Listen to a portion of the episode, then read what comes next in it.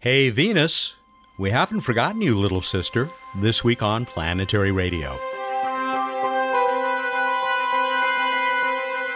Welcome. I'm Matt Kaplan of the Planetary Society with more of the human adventure across our solar system and beyond. It is our sister planet, after all, or is it? That's one of the questions we'll ask Sue Smrekar of JPL. Sue has been lobbying for a new mission to Second Rock for years, she makes a good case. We've got two space trivia contests to wrap up with Bruce Betts, along with lots of other good stuff about our universe. In this week's What's Up installment, we start with something new and different. The Parker Solar Probe was successfully launched in the very early hours of Sunday, August 12th. Our Mary Liz Bender was there, but she began her coverage of the mission a few days before. The Parker Solar Probe is on a daring mission to touch the sun. Passing as close as 6 million kilometers, it will pass through our star's corona, which extends to about 8 million kilometers.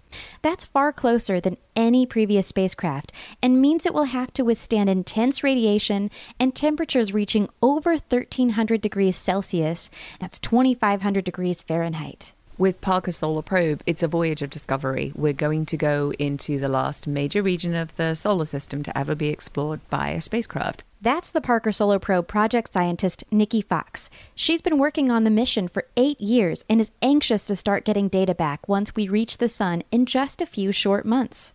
And we are going to go and better understand the workings of a star. Our star, it's the one in our backyard. It's really the only one we can go and study right now. But the applications are huge. Everything is driven by the sun in our solar system. Betsy Congdon led the team that developed the spacecraft's heat shield. It will have to protect the spacecraft and its instruments from that horribly harsh environment near the sun. One of the amazing things about being a part of this mission is the textbooks will look differently in 10 years. We will have an understanding of a sun we don't have now, and that's incredible to be a part of such an important feat. The Parker Solar Probe is the first spacecraft to be named after a living human being. Eugene Parker is now 91 years old. In 1958, he wrote an extraordinary paper that was widely shunned by the scientific community, but later made him the father of heliophysics. It talked about how the atmosphere of our star was continually accelerating and moving out, bathing all of the planets, and in fact, actually shaping our solar system. It was met with a lot of controversy, but it turned out that he was right. A few years later, a spacecraft in the solar wind actually saw what he was predicting. Nikki Fox has spent some time with Dr. Parker. I actually did have the honor of introducing him to the spacecraft. You know, I said, Parker, meet Parker. And uh, he was very touched for him to be here with us at the launch site and seeing his legacy going off to really prove his theories or maybe to find out that it's something completely different. But it's really important for us that he's with us to enjoy this journey. Launching big scientific missions like this is nerve wracking. After three launch slips, I wondered how they were feeling about this launch day. You know, I got a message on Sunday saying, oh, you know, she's ready. She's in flight configuration. She's buttoned up. The doors are closed. And I, I you know, I was, I was, I'm getting emotional now. I was very emotional then. The excitement is incredible. The excitement mounts every day. We were out on the pad this morning with the sunrise to see the rocket and have a team picture. And I think several of us were wiping away a few tears. On the other hand, Betsy seemed surprisingly relaxed. I was at the pad when we closed the doors and said goodbye. It's kind of like, wow, we're never going to see her again. She's off. A lot of people like kind of talk about it like it's an end, but it's in a beginning. And that's what's exciting. It's like this momentum building towards the real event, which is actually uh, taking the science. That's why we did everything that we did to get to this moment. Nikki had a final message for her team and all other teams involved in building momentum for this mission. I would actually just like to take a moment to thank the entire team. There are thousands and thousands and thousands of people who have poured their heart and soul into this mission really over the last six decades. For this particular incarnation, it's certainly a decade, but there have been many other studies and many other attempts to fly this mission. For all of the engineers, the scientists, the managers, the city blocks that it takes to be able to put this mission. You know, we're flying it for everybody. It carries the name of Gene Parker, who inspired us to do this amazing mission. But there's a little piece of every single one of those people launching with the spacecraft. Five, four, three, two, one, zero. Liftoff of the mighty Delta IV Heavy rocket with NASA's Parker Solar Probe, a daring mission to shed light on the mysteries of our closest star, the Sun. It was just a few days later and moments after the successful launch of the Parker Solar Probe that I found a thrilled and glowing Nikki Fox. Congratulations on a successful launch. How do you feel? I am over the moon, over the sun. Um, it was an incredible launch. It was so beautiful. The weather was perfect. We could see stars. We could see Venus. Up she went, and it was just spectacular. I was standing right behind Gene Parker the whole time and uh, able to watch his look of just pure joy on his face. It was incredible. Here's to the beginning of a new era in heliophysics and a better understanding of our entire universe. For Planetary Radio, I'm Mary Liz Bender. Ad Astra.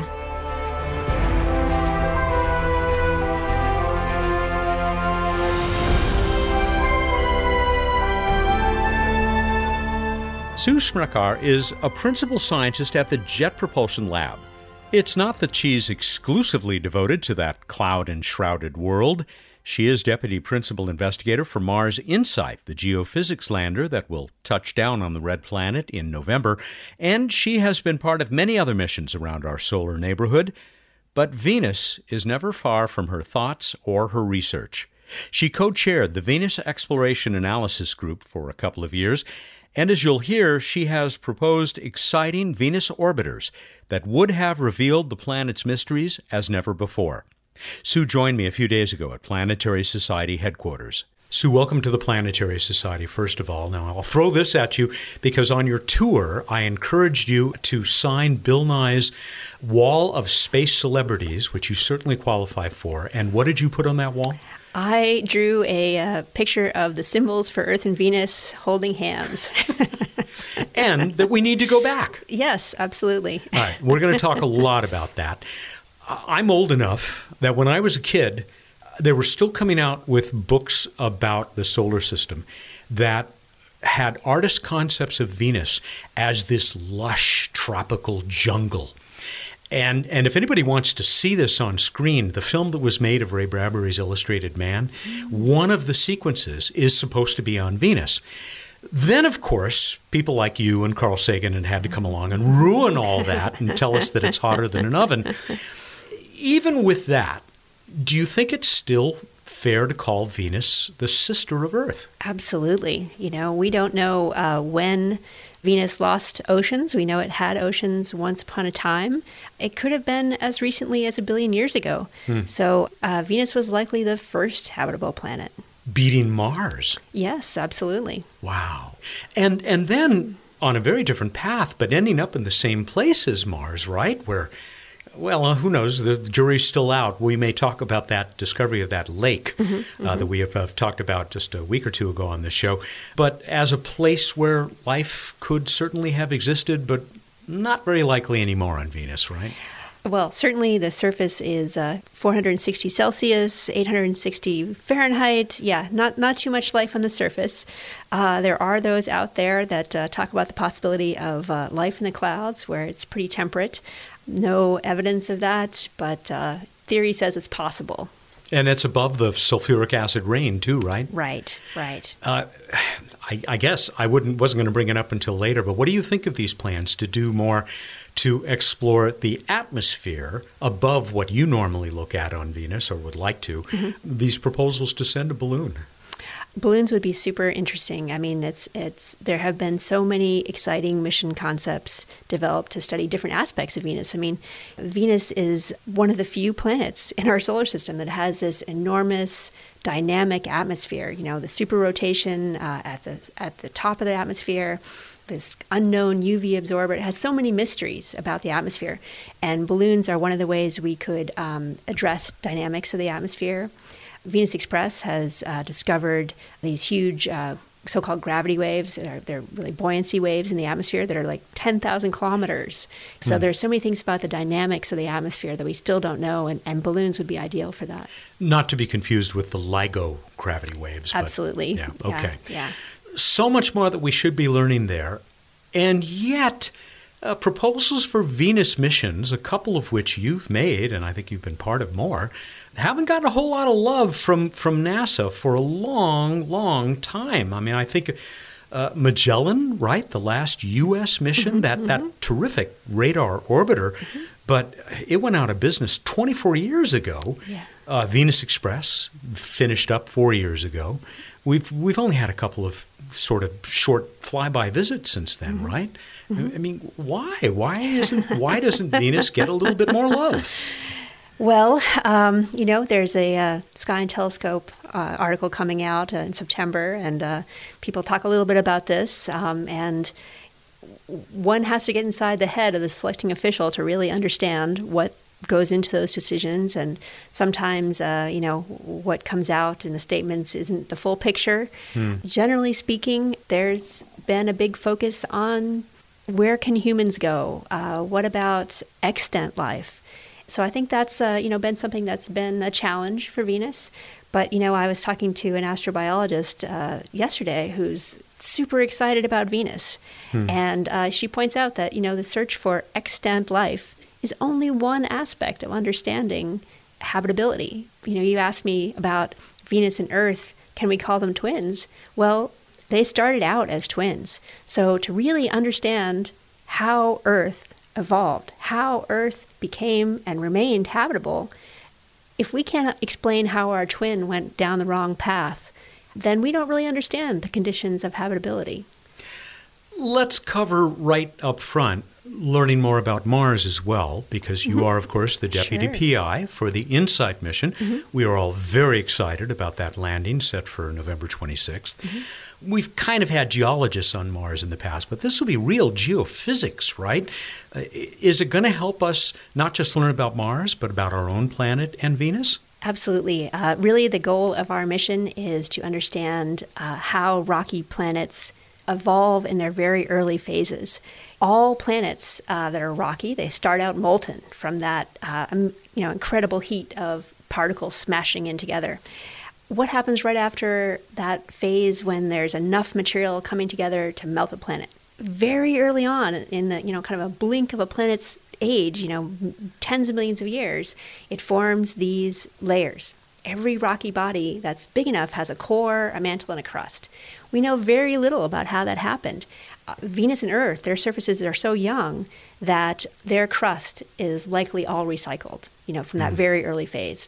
Um, the moon, which is the body that we've learned the most about this process of differentiation from, uh, is tiny compared to Earth. The pressure at the center of the moon is something like the, the pressure at 300 miles down within the Earth. So the in terms of what minerals form, the pressure and temperatures and so forth, it's not representative of the full range of what we have on a big planet. You know, you look up at the sky, you see that beautiful white reflecting surface, that anorthosite, that feldspar that formed in these very early uh, rapid differentiation phase when that new crust formed. That's not what it would have formed on the Earth. Going to Mars, which is a body that is closer in size to the Earth, to Venus, to, to Mercury, we'll be able to get a much better idea about the that early process. What are the what are the phase transitions that we can see in the interior of Mars? How big is the core? Just just learning about how big the core is tells us so much about the composition because when you have uh, that transition from the core to the mantle, there's only a certain range of uh, compositions that can uh, make that transition at that depth. Is the jury still out? And if it is, I'm sure InSight will help us answer the question uh, about whether Mars is geologically, geophysically dead. there are different sources of quakes. You know, in terms of pure geologic activity, of course, most of Mars's geologic activity happened in the first billion or so years. But there is a little bit of volcanism that's still uh, geologically recent, you know, within a million, 10 million years. Blink of an eye. Yeah, yesterday. That's not very far from where we're going to be landing, uh, maybe, you know, about a, a thousand kilometers. So uh, we hope to see quakes from that system of uh, faults that's nearby, from whatever uh, whatever's driving that volcanism, and, and really what's driving it is a mystery. The lithosphere we think is very thick. How does that volcanism occur? So we hope to get better insight into what's really causing that volcanism today. And this is why you're sending that exquisitely sensitive seismograph. Right, right. And, and in addition to that kind of activity, uh, planets cool with time. You know, uh, we sent a seismometer uh, to the moon, and, you know, we see evidence of that process of cooling of the planet, which causes it to contract and activate faults. So we expect to see some quakes driven by those kind of processes as well. I said seismograph. I should have said seismometer, right? Yeah, the the, the graph is no what the paper seismometer. tape coming out. no, no, but uh, you know, uh, Bruce Banerdt, the, the PI for InSight, he, he does have a uh, model of one of the, the lunar seismometers, which included a, a, a, graph. I mean, it was a it was a test model, but uh, oh, yeah, yeah, fascinating. yeah, I would have asked him about that if I'd known about that at the time. Speaking of dead planets, Venus we've been told, I mean, it went from this lush tropical jungle to being a completely dead surface, not just devoid of life, but devoid of any activity, uh, geophysical activity. Is this one of those myths that you told me a while back that you like to talk about? Yeah, well, you know, as we said, we haven't launched a, a, mission to study the surface of Venus in about 30 years. And so much of the work that came out uh, right after that mission, Magellan, has gone into textbooks and uh, has sort of, in a way, kind of atrophied. Uh. this idea that Venus is geologically dead comes from a couple of observations about its impact craters. You know, we use impact craters to tell us about the age of the surface. All over the solar system. Absolutely. And Venus has about a thousand impact craters. Tiny number. Mars has hundreds of thousands of craters there's some factors you have to consider, but it's it's a similar amount as to what we'd expect on Earth. You know, if we kind of extrapolate from land to the oceans and so forth. Hmm. So in the same ballpark. What's really interesting about those craters is that they appear to be randomly distributed. So that suggests areas that aren't particularly younger or older. It, all, and and further, um, with the data we have, it seems like many of them are not uh, modified. So you would expect if if uh, geologic processes were kind of in equilibrium with geologic processes, then uh, a bunch of craters would be modified. And so these two observations of random distribution and very little, you know, volcanic flooding or deformation by faulting led to this idea that Venus catastrophically resurfaced. And then the impact craters were put down. Hmm. And, it, and it's a fascinating idea from a geodynamical standpoint. How do you make that happen? From the standpoint of dumping a, a global layer a kilometer thick of volcanism on the surface, that would cause huge climatic variations, you know, hundreds of degrees. Um, so it, it's a captivating idea. But it's only one hypothesis. And in fact, recent studies have kind of shifted to uh, being more consistent with ongoing geologic activity rather than catastrophic. Ongoing, as in perhaps current day. Absolutely, yeah. Wow. Yeah, I mean, from a statistical standpoint, you can fit a model that has um, resurfacing, say a volcanic patch, that's, uh, say, within hundreds to a thousand kilometers in size, that's at an equilibrium rate.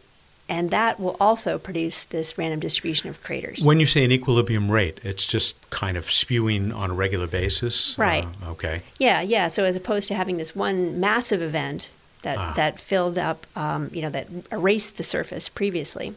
Instead, you can have a, a little volcanism here, a little volcanism there, and over the last perhaps 500 million years, you get the same effect as if you had a catastrophic event. The reason it's so easy to fit many models is that there are so few craters. And then when you fold in geologic evidence, it's actually more consistent with ongoing volcanism. Yeah, you know, on Venus, uh, we have these gigantic parabolas that form when a big impact crater forms. Basically, they're, they're wind blown fine grained material. Hmm, mm-hmm. And they, they extend up to about as much as 2,000 kilometers.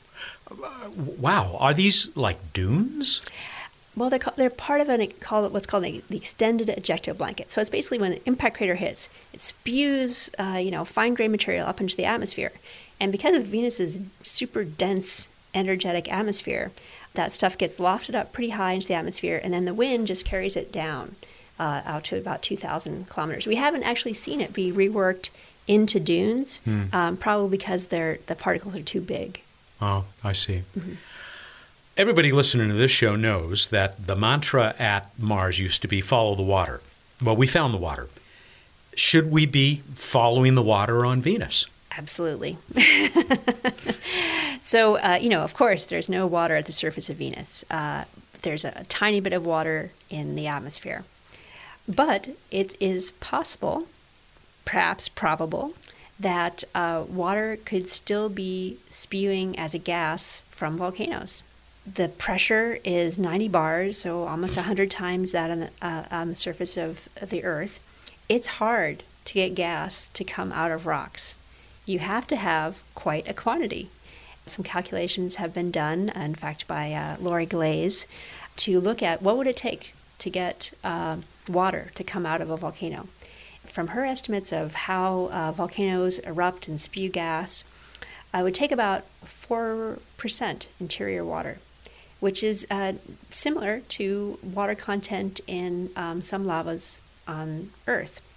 So it's possible that water is still being added to the atmosphere of Venus.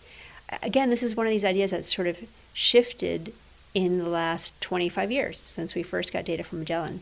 You know, I and other people have published papers saying, oh, uh, you know, we don't have plate tectonics on Venus because its interior is dry. And at that time, we thought most water came late from comets. We've had so much data from all kinds of bodies across the solar system that have are, are at least starting and, and in my opinion have shifted this paradigm Hmm. to the fact that planets form with the majority of the volatiles that they have like basically you know the chondritic material that forms rocky bodies carries that water and other volatiles with it in fact you know we've had argon isotope data for venus since you know the, the early days of exploration that data suggests that Venus has lost less of its volatiles than the Earth. We think Venus has outgassed about 50%, whereas Earth has outgassed about 75%. Wow. So, so we think it's maybe deeper down than on Earth.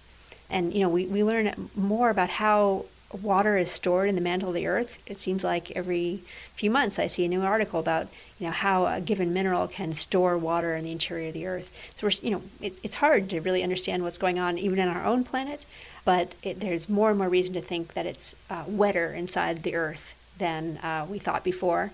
Similarly, there's no reason to think that the interior of Venus doesn't still harbor water, and maybe in that rare, mighty burst of volcanism could actually spew it out into the atmosphere. This is exciting stuff.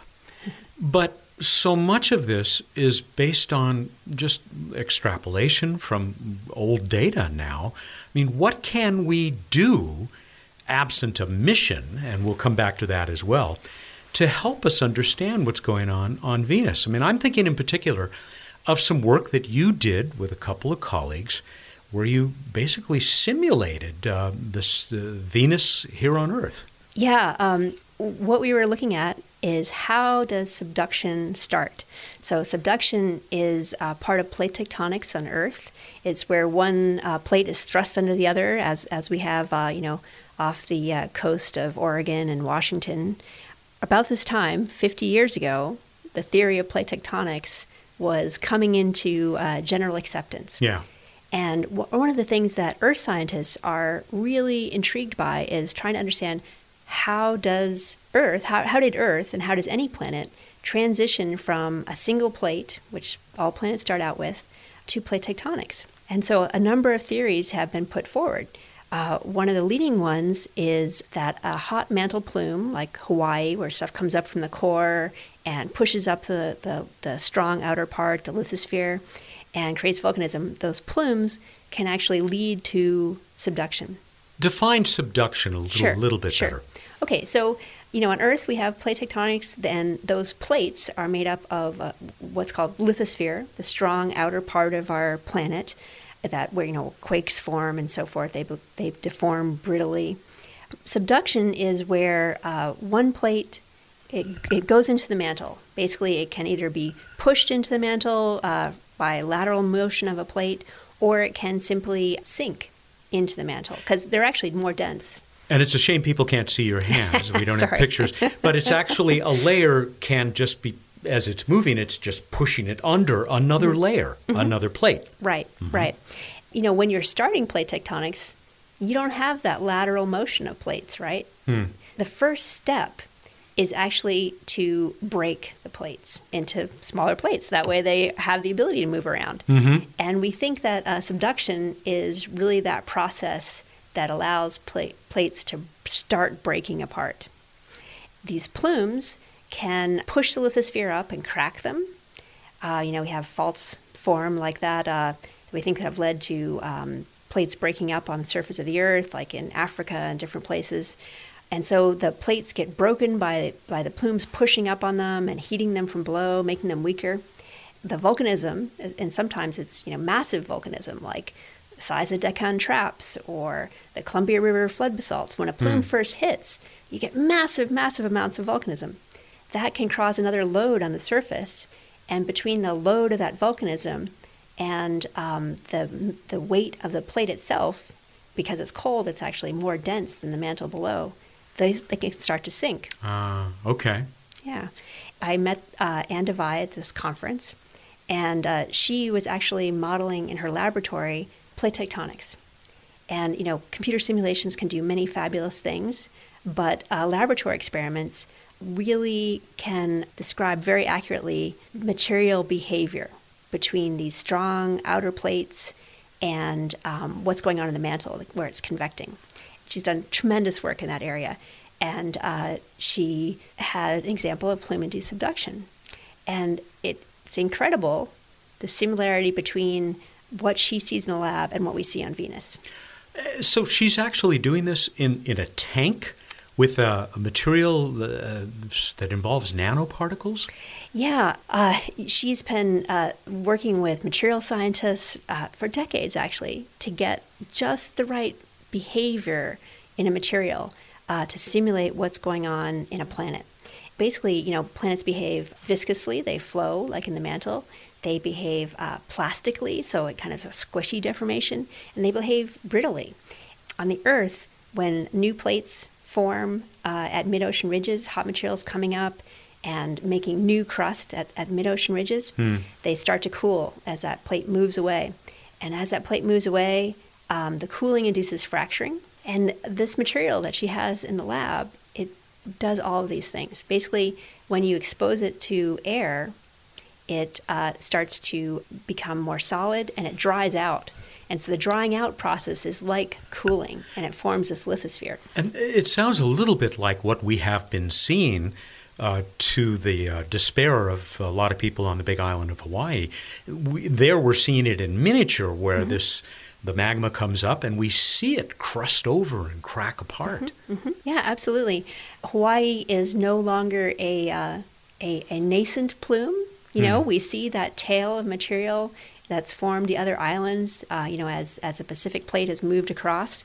So, so that is not what we call a plume head, because it's more like the plume tail. Uh, And so we, you know, we see uh, perhaps a, a dozen or so places around the Earth where we think plume heads have hit the lithosphere. Like I was saying, the Deccan traps and uh, Columbia River flood basalt. So it's that amazing amount of uh, volcanism that forms initially, we think. I would love to have seen or to see this work underway in the laboratory. I've spent decades studying these features called corona on Venus. They're uh, very enigmatic. They are more or less circular features that have a whole slew of topographic shapes. Some of them are high, some of them are low. They uh, many many of them have these. They're like rims on the outside, and there have been different models of how those formed. But um, in some of the largest ones, they form these uh, rims and trenches that make like a not a not a complete 360 degree uh, circle around the outside, but just like a partial arc. People have, have actually proposed these to be subduction zones in the past. Uh, after uh, the Magellan mission, you know, where there were a number of papers written about uh, subduction zones on, the Venus, on Venus, including by Dan McKenzie, one of the founders of plate tectonics on the Earth. But these places also have characteristics of plumes. And people were like, nah, it's not a subduction zone, it's got to be a plume. And, you know, it's because of the work that earth scientists are doing to try to understand how does plate tectonics start that this theory of plume induced subduction has developed, both uh, with the work that Anne's doing in the lab, and people have modeled it numerically. And so, what, we what we see that um, in the lab that completely explains what we see on Venus that hadn't really mm. been explained before these partial arcs. And now I really wish I could use my hands because because uh, it's a little bit hard to explain. But if you want to try this at home, if you take your a piece of paper and you punch a pencil through it, you know what you'll see are, are little flaps. Yeah.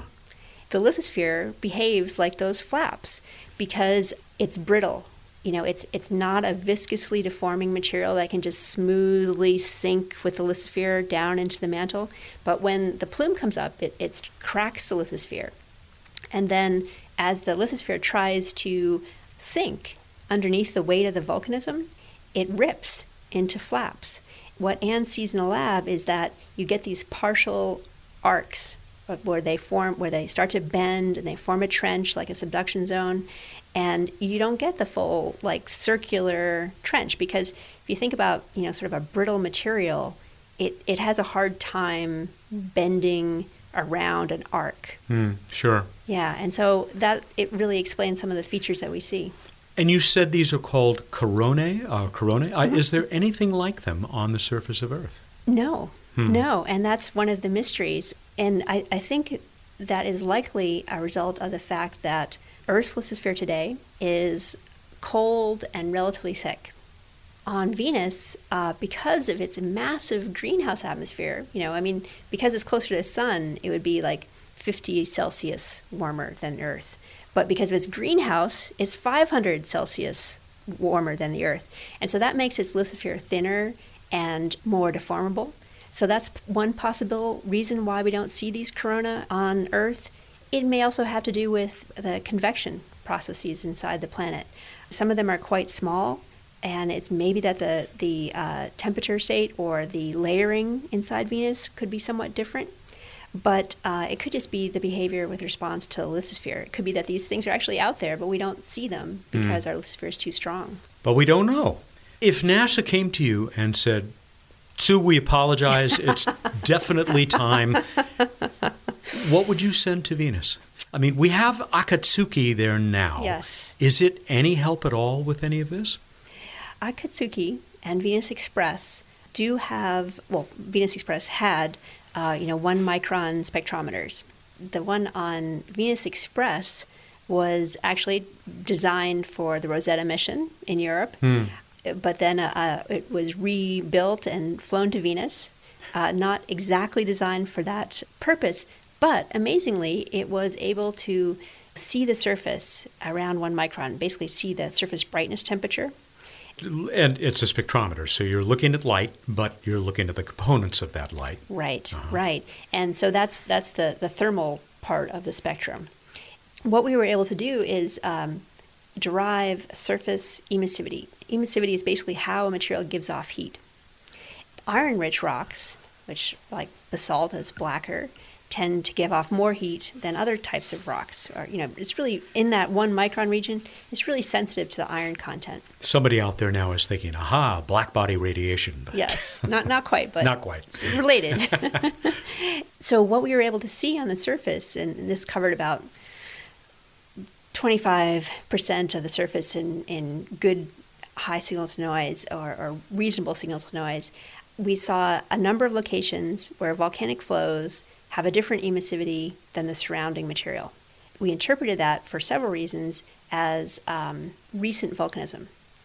Uh, basically, you know, if you've ever had the, the thrill of seeing flows erupt in Hawaii and other basaltic areas, they have this gorgeous metallic silver sheen when they first erupt and crust over. Within hours, that silver color is gone. Hmm. Basically, the atmosphere starts chemically interacting right away with that new rock. Same thing goes on in Venus. We don't know all the processes. We don't know the exact composition of the lower atmosphere. We can we can make predictions about what minerals would form when that new material is is you know spewed out onto the surface and we can, uh, you know, we've made measurements of emissivity under Venus conditions. So what we're seeing, we think, are these fresh flows. We don't know how long it takes to go from fresh to weathered, but we see fresh flows. This is what we, how we've interpreted it. And in fact, those flows so far have only been seen above mantle hotspots, which we knew of from Magellan gravity data. So, you know, we have reason to think that that's an active area from, from past data. This data from Venus Express suggests that it's chemically different, and uh, stratigraphically, those flows tend to be the youngest. So, from these various lines of evidence, uh, we believe that those are evidence of recent flows. And Akatsuki is also trying to uh, find evidence of these types of flows as well. I got to get to the Big Island someday. Okay, so tantalizing data. What would you send? It has been my dream to understand the difference between the evolution of Venus and Earth and what that tells us about rocky planet evolution, about what to look for for exoplanets in terms of are we finding planets like Earth, planets like Venus. So I would send a mission to do high resolution topography as well as radar imaging.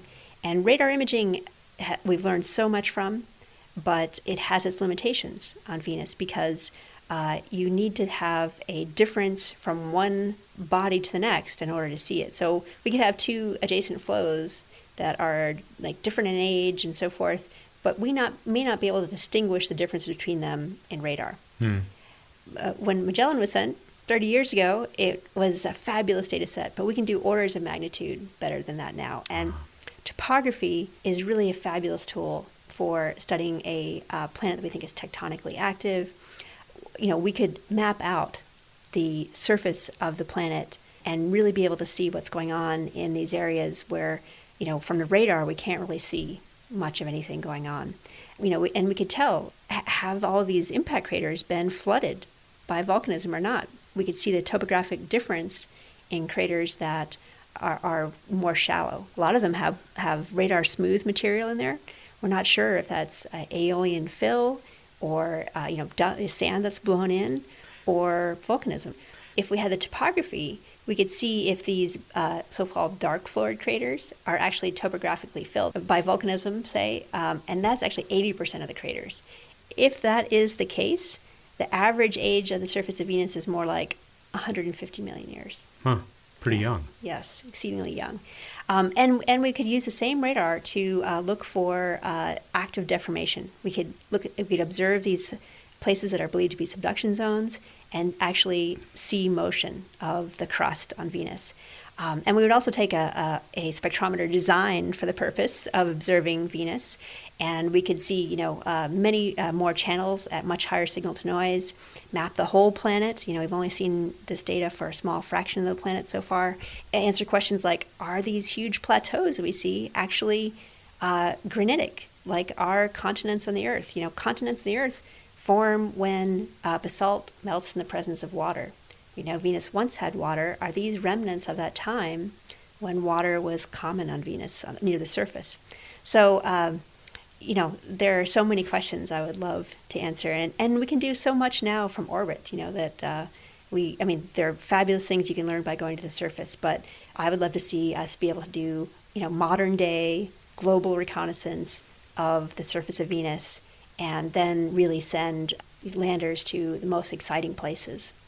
So, just to emphasize, a piece of the Holy Grail would be having something on orbit that could do uh, kind of equivalent to what Mars Reconnaissance Orbiter has done, where it flies over a spot and then it flies over again and says, "Oh my gosh, that changed." Yeah, I mean, there there are a lot of uh, parallels with data sets from Mars. I mean, we would do what MOLA, the the laser mm. altimeter, has done for topography you know, we would do um, sort of what the context imager has done uh, in terms of giving us global pictures. The mission I would love to send is aimed at getting a global view of Venus. So we would get high resolution imaging, we would get uh, the topography, we would get composition for this for the globe for the first time in multi channels, and we would be the first uh, mission to actually be able to detect active deformation on another planet. Hmm as well as active volcanism. We, we could look for, we could use the same spectrometer to actually look for active volcanism, but it's hard to see because lava flows crust over really rapidly. So you have to get lucky. You have to see it within the first uh, one or two weeks of it being active. So uh, we would look, but we would have to get lucky. I regret to say you proposed twice. You had a Discovery Program mission, mm-hmm. didn't get funded. You reworked that into a New Frontiers, a cheaper mission, didn't get funded. But you weren't alone. I mean, there were a whole slew of Venus proposals, and they all got ignored. What's it going to take? well, that's an excellent question, and um, I wish I knew the answer. but, you know, uh, I continue to talk about Venus, and more and more young scientists are really enthralled with the story of Venus and how it diverged from Earth. Uh, exoplanet people want to know more about Venus. They want to be able to apply models of how Earth has evolved. Hopefully, we'll learn more about the atmospheres of exoplanets. But right now, and I- into the future, what we have is information about their density, their mass, their distance from the sun. We have to be able to understand how the solid body is likely to be related to the atmosphere and to how rocky planets evolve. So, uh, exoplanet people are excited about Venus. Uh, Earth scientists everywhere that I talk to are excited about Venus. They, they want to know what we can learn about uh, the evolution of um, rocky bodies, of how subduction might start, plate tectonics might start. So, uh, you know, I hope that uh, we'll have a critical mass to uh, really get the attention of all the right people. We are with you on this at the Planetary Society. We have also noted that, you know, we have had a strong focus elsewhere in the solar system, mm-hmm. uh, but that there is much for us to learn at Venus. I certainly hope that this orbiter that you would like to get out mm-hmm. there will happen. You already said there is a role for a lander. Do you see a time when we will once again go down to the surface of Venus, which a lot of people don't realize has been done, was done several times by the old Soviet Union, and even once, what, for a few hours, I think, by a Pioneer probe uh, that the U.S. sent. How important is it we get down to the surface, and do you think we'll be able to pull that off? And maybe stick around for more than a few days before uh, that spacecraft succumbs to those that hell down there. Mm-hmm. Yeah, well, uh, certainly uh, it would be fabulous to have landers on the surface. There are many questions we could address. Basically, today we could send a lander that could last for hours, but have much more sophisticated instrumentation than was done 25, 30 years ago. That in itself is worthwhile doing very soon. And, uh, you know, we'd like to have uh, information about the composition of the lower, lower atmosphere as well. And then in terms of longer term missions, people are definitely working on technologies to make that happen, um, particularly high temperature electronics uh, that could survive uh, without cooling on the surface.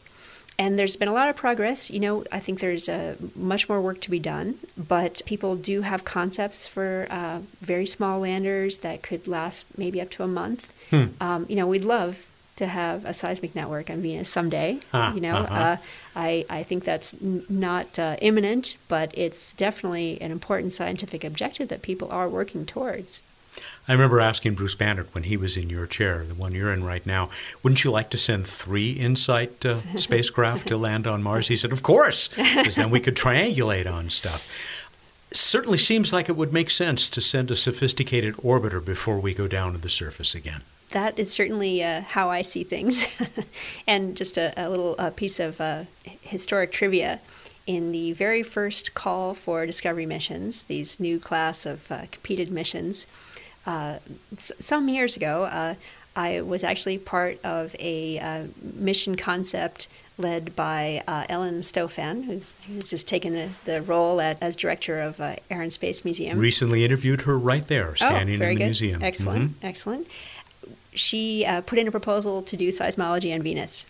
Those were optimistic, heady days, and uh, you know, I think the proposal was about 15 pages as opposed to about the 150 pages that we put in now. Mm. but uh, it's it's a very important scientific objective. Keep it up, Sue. Love to see this happen. All of us here at the Planetary Society would. And I'm sure that uh, anybody who wasn't aware of how undead Venus actually is and how many mysteries are waiting there for us, after hearing you talk about them, um, probably feels the same way. Thank you for sharing all this. My pleasure. Planetary scientist Sue Smrekar of JPL. Time again for What's Up on Planetary Radio. So, the chief scientist for the Planetary Society is here in spirit, if not in person. That's Bruce Betts. He joins us every week to do this uh, segment. How are you? Hunky dory, spiffy, keen, swell. How are you, Matt? I'm good. Part of the reason I'm good is uh, we get so much nice mail from uh, listeners, far more than we can read. Alicia Leach in beautiful Sausalito, California says, Because what's up I was able to point out Jupiter, Venus, and Mars to my friends while camping in the Sierra this summer. Thanks for all you do, Betts and Kaplan. Yay! And then this one, which uh, may be the finest service we have ever provided with the show. Uh, Dominic Turley in uh, Saskatoon, Canada. He listens to the podcast in the gym on Wednesdays. Wednesdays is ab workout night. So the show helps take my mind off of the suffering. funny. I think it just brings suffering to most people. no, only no. only my segment, just to be clear. We're here to alleviate suffering. So, um, all right, take take our minds off of our everyday troubles with the uh, the ab workout and take us to the sky. Listen to me, and I will remove all of your pain. I feel better already. You know what'll make? Hey, did you uh, check out any uh, Perseids this uh, this last week? No, but I'm going to tonight because in this people will hear about this on the radio show before long. I'm going to an occultation of Pluto that ought to also be a good place to see what's left of the meteor shower. Okay, you, what? Our friend Frank Marchis, the great astronomer, works out of the mostly out of the SETI Institute. He is down in my area, uh, the San Diego County area, and is going up into the mountains to observe this occultation of Pluto. It's going to uh, occult a star. And uh, I guess they're going to check out Pluto's atmosphere, what there is of it. And uh, I'll tell you more after it happens. Well, it should be leftover Perseids. Those listening to this show might might get some leftover Perseids. It's starting to thin out uh, meteors, uh, but there there are always some meteors up there. But you can check out uh, for a little bit longer the four planets I keep getting all excited about every week in the early evening sky because you know it just it doesn't happen that often. And we got going from west to east about starting start half hour 45 minutes after sunset. You got bright mars. It's a little dimmer but not a lot. It's still really bright and brighter than everything else uh, up there except the moon and then you come over to Saturn, yellowish Saturn, as you head towards the east, and then bright Jupiter, and then super bright Venus that'll be getting lower uh, over the coming weeks. But it's it's good. Check it out. Check it out, Matt. When you're in the mountains, I will, and it really is spectacular. This week in space history, 1975, Viking 1 was launched. Hmm. 1977, Voyager 2 was launched we move on to random space. that had kind of an alien quality. How do you know? So take my word for it. So we just had the uh, the launch of the Parker Solar Probe, NASA's spacecraft to go touch the sun. Kind of, sort of. It'll fly through the corona much, much closer than any spacecraft has ever gone to the sun. It'll approach to within eight well, a little less than nine solar radii from the sun. Still a really long ways, but not when you're flying by a big giant ball of thermonuclear fusion. And we'll come back to that in the trivia contest. Ooh, ooh, ooh, ooh, ooh. Foreshadowing. Speaking of trivia contests, we've got two to get to the answers of, right? Right, Matt? We do because, you know, we allowed people to have an extra week for the contest that we announced on July 25th. And so both of those came due uh, last week on August 8th, and we were going to uh, go through the answers now. So we'll start with the oldest one. And I asked you, when will be the next Mars close approach when Mars is closer to Earth than in 2018's close approach? How'd we do, Matt? A variety of answers to this because I guess different sources had different answers, but the preponderance, the majority, said what we got from Ertan Uzak in Phoenix, Arizona. He's a first time winner. He says next closest approach that will be closer than the current one, the one we just had, will be in September of 2035. Does that jibe with your knowledge? That is definitely correct. All right, Ertan, congratulations. Uh, we are going to send you that planetary radio t shirt and a 200 point itelescope.net astronomy account. Interesting, one date that was given by a lot of people, not really a date, a year, 2287. Ah, I remember it well. uh, yeah, 2287 is when it will be closer than it was in 2003, which was the closest for tens of mm. thousands of years. And the next time it'll be closer than then is 2287, but the next time it'll be closer than the 2018 close approach is 2035. And of course, every 26 months, it comes back to another close approach, but each of those will be getting farther away, then closer until we get to 2035. A number of fun responses from people, including Claude Plymate at the Big Bear Solar Observatory. He said, It's therefore no coincidence that the Planetary Society and others proposed the first crewed orbital mission to Mars for 20 uh, to, to leave in 2033 because I guess the the alignment of the planets will uh, will be about right yeah, it's when you've got good opportunities and uh, particularly favorable closer Mars oppositions in 2033, 35, 37 ish. Hmm. From Nathan Hunter, we hear from him a lot up in Vancouver, Washington. He says it's also in 2035 that Mark Watney will be stranded on Mars. And uh, Cowboy Bebop's Jet Black will be born on Ganymede. Look it up. Uh, and a related response Daniel Cazzard, who always sends us these great illustrations, customized illustrations based on the contest, he's in the UK. If you uh, if you squint, you might be able to make out Daniel and uh, Elon Musk waving across the distance of just 35.4 million miles in 2035. That'll be a pretty good telescope and a pretty good trick. Dave Fairchild, our poet laureate. The Earth and Mars are pretty close. They're almost BFFs. They come about as close this year as they can ever get. So share a pizza pie with Mars. She's closer in the heaven than she will be until the date says 2287. So unfortunately, he, got, he had the wrong date, but it rhymes, so so it works. it rhymed better that way. All right, let's go on to the next one. I asked you, what is the most abundant chemical element in the universe in terms of matter? How do we do? We got a giant collective duh from our listeners on this well, one. Okay, Matt was wanting an easier contest. Maybe I went too far. No, I think it was just right. I think one like this is great now and then. It lets us, you know, it, it establishes a control group. That's what it does. Adam Kojokar, Adam Kojokar in Calgary, another of our Canadian listeners, he says, not surprisingly, it's hydrogen that makes up about 75% of the universe's mass, of course, that's only if you don't include the dark matter. Uh, he means three quarters of listeners of this show, that means, are monatomic, tasteless, and highly combustible. well, they're listening to the show, so they're obviously tasteless. I'm not sure the other parts are, are valid. but um, thank you. Yeah, where is that? Wait a minute, I got it right here. Okay, uh, Adam, congratulations. He he is a past winner, but it's been almost exactly two years since he last won the contest. He also is going to get a planetary radio T-shirt and a 200 point itelescope.net astronomy account. Uh, just a couple more for me to read. Uh, this time, you heard that that 74, 75% that uh, we got from Adam.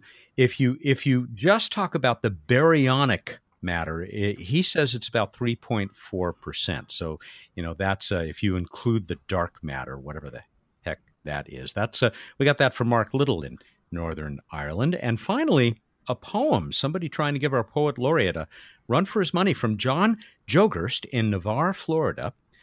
Hydrogen is the simplest of all and came from collapsing inflatons in fields of flame some fused to make helium, an element new, and a few other metals came out of the stew, but the stars were required to make elements just like the oxygen and carbon in all of us. All this is nice, but elementary, my dear. What I want is that interstellar alcohol to put a kick in my beer. I'm glad you like it. I like that one too. We are ready now to go on. Back to the Parker Solar Probe. It's not easy to get to the sun, although you'd think it would be, but you got to bleed off a bunch of velocity uh, or change your velocity vectors. Never mind. Here's the question How many Venus flybys are planned for the Parker Solar Probe to adjust its orbit so it gets closer and closer to the sun? Go to planetary.org slash radio contest. And uh, you have this time until the 22nd, August 22nd, at 8 a.m. Pacific time. And uh, somebody out there who gets it right is going to win a Planetary Radio t shirt. You can check them out at chopshopstore.com. That's uh, where the Planetary Society store is at Chop Shop. The 200 point itelescope.net account with all the great tools they make available. They just redid the basic tool you use to work with their worldwide network of telescopes. Uh, 200 points worth a couple hundred bucks. You can also give that or donate it to a school or a nonprofit if you choose.